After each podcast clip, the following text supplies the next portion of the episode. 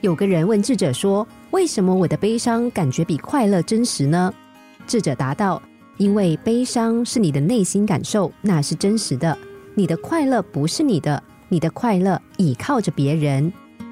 有依赖就很难有快乐，因为你是在求人，你把自己变成一个需要别人替你浇水的快乐植物人。如果得不到水，你当然会枯萎。自己的感觉自己最清楚。”想要活得快乐、有尊严，就要学习不求人，应该反过头来求自己。那怎么求自己呢？很简单，就先从爱自己做起吧。首先要忠于自己的感觉，这是爱自己，也是让自己快乐的第一步。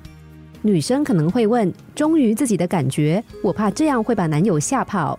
那就要恭喜你，如果他跑掉，就让他跑吧。事实上，如果你忠于自己的感觉，爱你的人会留在那里，甚至还会更欣赏你。只有那不爱你的人会自动消失，那是好事。作家威廉·费德说得好：“舒畅的心情是自己给予的，不要天真的去奢望别人的赏识；舒畅的心情是自己创下的，不要可怜的去祈求别人的施舍。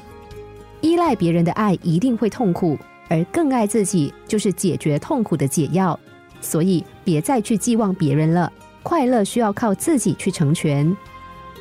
有个太太，在她丈夫每年过生日的时候，一定会到餐厅订席，将全家大小都请到，还买蛋糕让丈夫过个快乐的生日。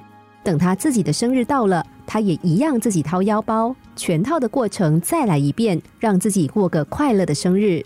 她说：“如果我期待我的先生帮我过生日，很可能会造成双方的不愉快。”因为他庆祝的方法绝对和我不同，搞不好还会吵一架。与其等他表示，不如自己庆祝来的爽快。他是对的，求人还不如求己。如果你饿了，不必等别人来告诉你，要等别人感觉到，或是等别人来给你食物，那你一定经常挨饿，甚至会饿死。如果你的快乐必须依靠别人，你等于把自己交给了别人，使自己变成奴隶。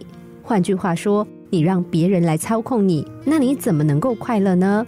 在这个世界上，只有一个人能为你的快乐与否负责，那个人就是你。